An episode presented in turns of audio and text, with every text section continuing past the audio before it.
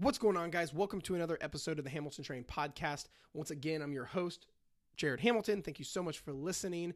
Today, we're talking about a topic that I am very passionate about. Okay. Um, you could probably tell some from some of my other content, but here's what you have to understand there is zero room in this whole fitness and fat loss game for guilt. Okay. Hear me out on this. I don't know why or, or who started it, but way too many people and coaches are using guilt as a tool in this whole fat loss mess. Okay. As in, like, if, if someone is quote unquote on track and they have a fucking donut, they feel guilty and wrong. And they did, oh my gosh. Like, like, there's, that's, it's stupid. Okay. Dieting and like that, like, literally, they, they treat dieting and following a plan like right up there with their marriage. Like, okay, cheating on your spouse, that is wrong. Okay. Yeah, you should feel bad about that. But like, people act like they had a bite of a donut and they act like they're cheating on their spouse. It's like, no, that's not how this works. You shouldn't even view it as cheating and not cheating and on and off and all this mess. Okay. in terms of dieting, spouse, yes, but dieting, no. Like, it, it blows me away how many people will, like, let's say, like, have a little hiccup on their diet and enjoy a night of pizza or go out with the family or have a beer or something. And and then they're like, "Oh my gosh," and they literally feel just terrible, like so fucking terrible, and they're in just this terrible emotional state. They feel ethically and morally wrong, like they've they've done something just hor- horrendous. They like kill, they act like they killed somebody or ran over a dog. Like, no, it was a fucking donut. Okay, there's no, if you if you feel bad and guilty and ethically like immoral for falling off your the wagon when it comes to this stuff like you have this all sorts of twisted wrong. Okay? Let me just explain it this way. If you get nothing else out of this podcast episode, heed this. If you are in a negative state, how on earth do you expect to get a positive result? Okay? If my car is in reverse, moving backwards, how is it going to go forward?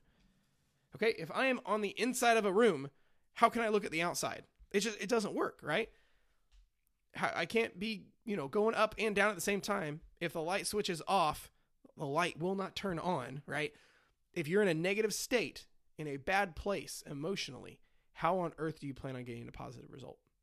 Too many people are using guilt and, and guilt and feeling bad and like teaching them, treating themselves, each other like shit and themselves like shit and expecting to like move forward with fat loss and lose a bunch of weight. And it's not going to work.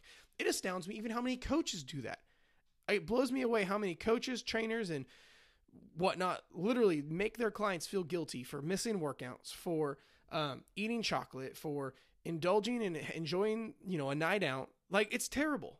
L- literally, there should be no reason for that. Okay. So if that's you, and one, your coach, if your coach does that, fire them. That's fucking terrible. Um, or if you do that to yourself or others, stop. I mean, like it blows me away. Like I'll have a, I'll run into a client um, or somebody from the gym at like the store in my city, and they like have a box of cereal or like a couple donuts or something in their cart, something that's not quote unquote healthy. And they'll all of a sudden like they'll run into me and then they'll like think I'm staring at it and they're like, "Oh my gosh, I can't believe you're seeing this." Like, or they'll run into me at a restaurant and they're like, "Oh my gosh, I like I don't I I know I'm falling off the wagon," and they get all awkward. I'm like, "Bro, did you not just see the donuts I smashed, like, or the bags of chips in my cart, or the food I just ate?" Here's the thing, it's not like I I don't even get how people even made that a thing, like feeling guilty if they fall off off the wagon, so to speak. Like I don't know why that's a thing. Food's food. Like yeah, there's food you should eat the majority of the time, but it's not like you have to eat it 100% of the time Okay. Let's say you blow your calories out of the water. Let's say you go smash a buffet or eat a bunch of pizza or go get beers with the boys or go get margaritas with the girls or whatever it is, and you just blow your calories out of the water. Like, okay, yeah, that happened, but that doesn't mean you like feel guilty and ethically wrong. Like, do you feel guilty and ethically wrong if you forgot to mow the yard one week? No, you just mow it the next time. Or if like you forget to brush your teeth in the morning. Let's say you woke up late or just this the morning got crazy and you forgot to brush your teeth. Are you like sopping and feeling terrible and sorry for yourself and ethically wrong for missing, you know, falling or uh, forgetting to brush your teeth? No, you're like, whoops, and then you brush them that night. Like it's it's no different with dieting. There's no reason or room for feeling bad and ethic. Like even if like let's say you like fell off for months. Like I know people who you know, fell off the wagon and gained 40 pounds. Okay, even still, you shouldn't feel bad. You shouldn't be ethically like torn up. Like, oh, wow, yeah, that happened. Probably should get back into it. Probably should get healthy and do it. Like, it's not an ethical and moral issue. So if that's you and you just feel bad all the time and you feel wrong and feel like you fucked up real bad, like stop it. You're not a failure. You didn't like your world's not coming to an end. You can literally in an instant fix it and get back on track instantly. Even if you've been off for four months, five months, six months, I don't care. In one meal, you're back on track. In ethics and morals and guilt should be out of the picture entirely. There should be no reason for it.